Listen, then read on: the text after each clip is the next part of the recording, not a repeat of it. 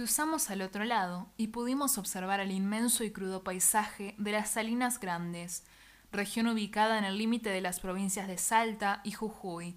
El suelo húmedo en algunas partes y seco en otras parecía reflejar la majestuosa presencia del firmamento y, sin dudas, eso nos hacía parecer que caminábamos sobre el mismo cielo. Si había un lugar en donde podían combatir los dioses en Argentina y sentir que lo hacían pisando las mismas nubes, ese lugar, sin dudas, se encontraba allí. Con premura me acerqué a mi amigo, aquel que ahora ostentaba el rango de ser mi nuevo guardián. Lo tomé de los hombros y lo vi directo a los ojos con más rudeza de que la hubiese querido, pero todas esas cosas las aprendí de Fede.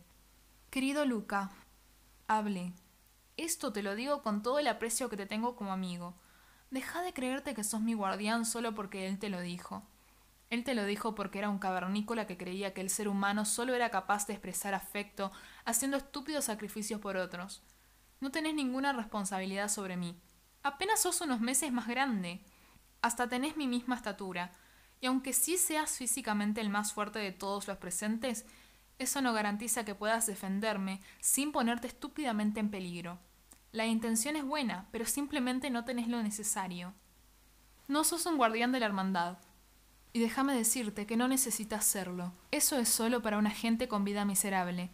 Vos sos un chico que tiene toda su vida por delante y el reto más peligroso que tendrás que afrontar es que tu padre acepte que querés ser músico, y no el heredero de su imperio comercial. Punto final. No quiero volver a oír ningún comentario del tipo soy tu guardián, mi deber es perecer antes que abandonarte, ni cosas por el estilo.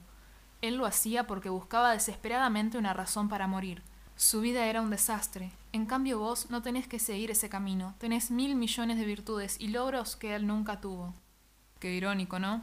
Tener mil millones de cosas que Federico no tenía, pero saber que lo único que en verdad me importa, él se lo llevó consigo. Luca, no empieces. Esto no se trata de mí, de nosotros ni de él. Esto es simplemente que ahora se fue y todos empezamos a verlo como un héroe y un modelo a seguir. No, lo quiero y muchísimo, y lo voy a querer siempre. Me atormento a cada instante con la idea de que todo esto es mi culpa, y que yo podría haberlo salvado de algún modo. Pero lo cierto es que él me hizo mucho daño. Se fue para salvarnos, sí, pero él ya había decidido irse de todos modos. Estoy harta de vivir rodeada de héroes y salvadores. Lo único que quiero es alguien que simplemente me quiera de una forma sana, no destructiva. Lo único que quiero es salir de todo esto de una vez y poder mirar hacia adelante. Comencé a llorar y Luca me abrazó. Lo aparté furiosa y lo empujé. Chicos, en verdad me ayudaron mucho con todo esto, dije. Pero tengo que seguir adelante sola. Váyanse. ¿Que nos vayamos a dónde, mía? consultó Tiago molesto al lugar en donde nuestras familias están petrificadas, en breve el mundo entero estará durmiendo en la calma y la quietud de la eternidad. ¿Y vos nos pedís que simplemente vayamos a morir solos a alguna parte porque estás molesta? Estás siendo muy injusta con todos, mía, agregó Sophie. A ver, ¿a cuánta gente perdiste en tu vida, Sophie? Yo a mi madre, a mi abuela, a mis otros abuelos no alcancé a conocerlos, más que por fotos. Ah, sí, y a un borracho con el que me encariñé muchísimo y ahora no puedo olvidar. Todo en apenas 17 años.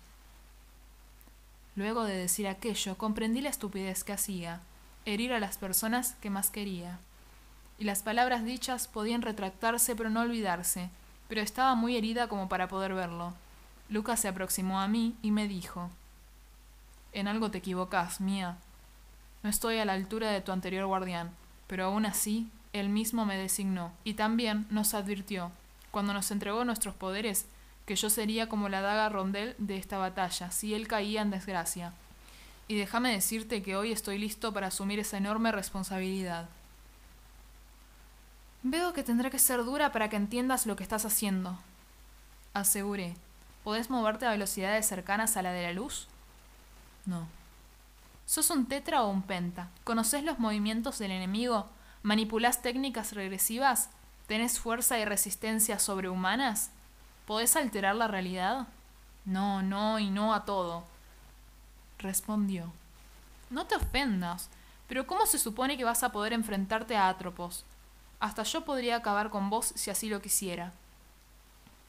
Verás, eso no es del todo cierto, mía, contestó para mi sorpresa.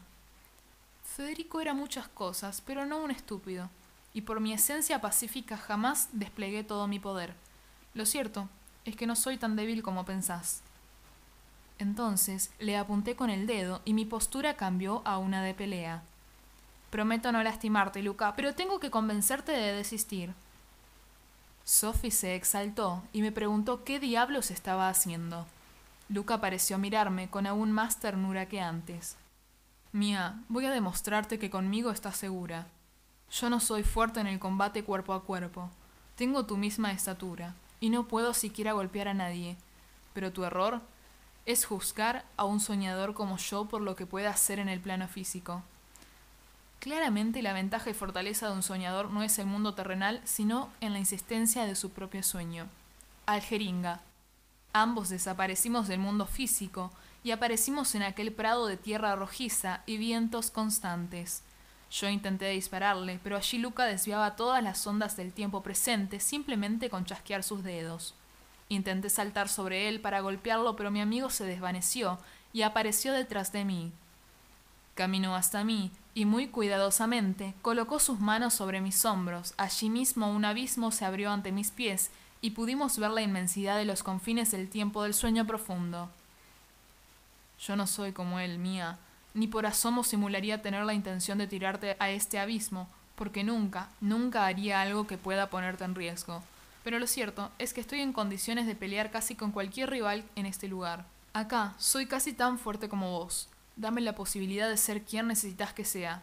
Lo vi con ternura, directo a los ojos, y por fin pude bajar mi guardia. Federico. Noté con vergüenza aquel fallido y traté de disimularlo. Luca, mía, alegó. Me llamo Luca y tendrás que aceptarme como tu nuevo guardián. Volvimos nuevamente al mundo real y noté cómo Sophie se frotaba la cabeza con alivio. Caminamos mucho y tuvimos que detenernos a descansar. No sabíamos a dónde debíamos ir, pero yo sentí que alguien me indicaba cómo hacerlo. Quise creer que parte del alma de Federico realmente estaba en mí, pero descarté esa estúpida visión romántica. Él estaba muerto. En realidad peor que eso, para la historia oficial hasta quizás nunca había existido. No tardamos mucho en hallar algo que nos desesperó grandemente. En aquel terreno inhóspito apareció frente a nosotros la figura petrificada de Tique. Sofía, ¿hay forma de averiguar qué pasó? Pregunté. Mi amiga cambió repentinamente el color de sus ojos y su piel se puso otra vez fantasmagóricamente pálida. Voy a intentarlo, agregó mientras se acercaba a la estatua del ministro. Dio unos pasos atrás y su cara se estremeció. Dios santo, Omega ha despertado. Así es como se hace llamar ahora la reencarnación de Crono. Posee técnicas muy similares a las tuyas por ser tu padre. Mi padre se llama Ramiro y no es un dios. Trabaja doce horas en un edificio. Ramiro es tu padre porque engendró tu cuerpo mortal, mía, pero tu alma es muy antigua y desciende de Crono. Las técnicas de tu padre espiritual son similares pero aún más poderosas. Ahora mismo están utilizando las ondas de tiempo presente, pero a gran escala. Muy pronto el mundo quedará paralizado por completo. Argentina, Brasil, Uruguay, Paraguay, Bolivia y ahora también Venezuela. Todas esas naciones han sido detenidas en el tiempo. La onda expansiva se propagará por todo el mundo en breve. ¿Dónde está ahora Crono? Pregunté. Está a unos kilómetros de aquí, pero no puede ser. Tenemos compañía. Un ruido ensordecedor estalló ante nosotros y con él se hizo visible una mujer pelirroja. Estaba ataviada con un delicado vestido largo de color ocre, sus cabellos eran rizados y tenía una expresión de completa calma. Hola, mortales, habló. Soy Atropos, la moira que corta las hebras de la vida. La expresión de mi rostro es de paciencia porque todos ustedes, humanos, están condenados a morir. Puedo sentarme a esperar durante la vida entera de cada uno de ustedes hasta que caigan ante mí porque su existencia es un simple parpadeo en el tiempo. No siento pena ni odio por la rebeldía que ostentan. Tampoco tengo misericordia ni piedad para quien agota su tiempo. Soy una mujer paciente que sabe sentarse a esperar el momento apropiado, y no se exaspera si ese momento tarda en llegar. Lucas se cruzó de brazos y clamó con una sonrisa.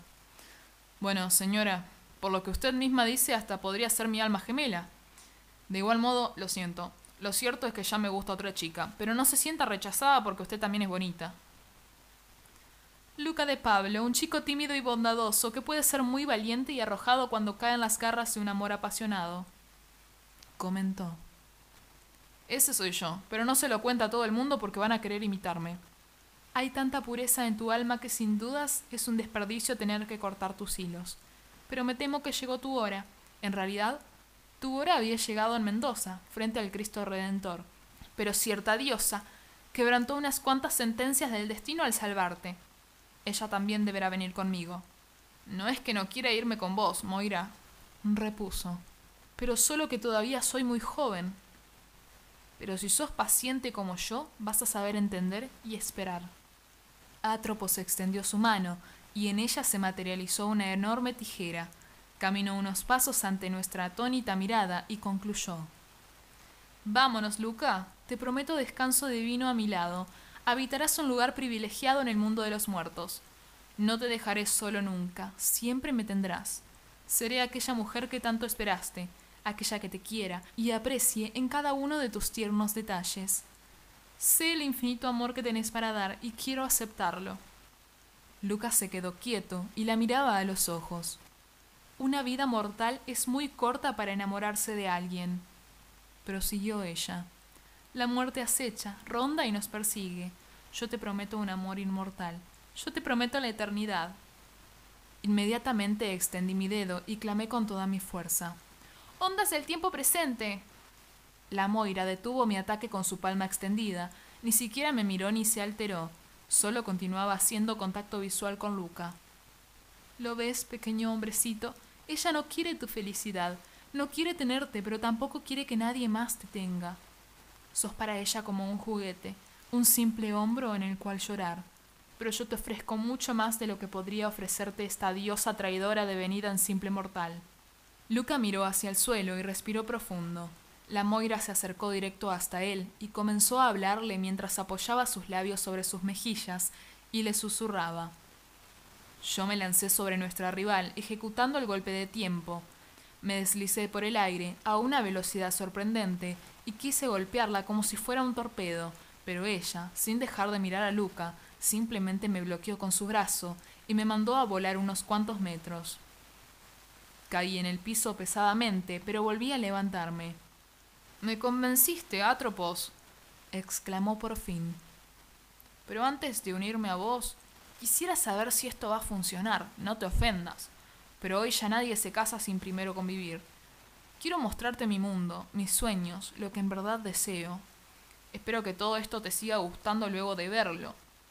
Mía, como te diría mi predecesor, simplemente no hagas nada estúpido.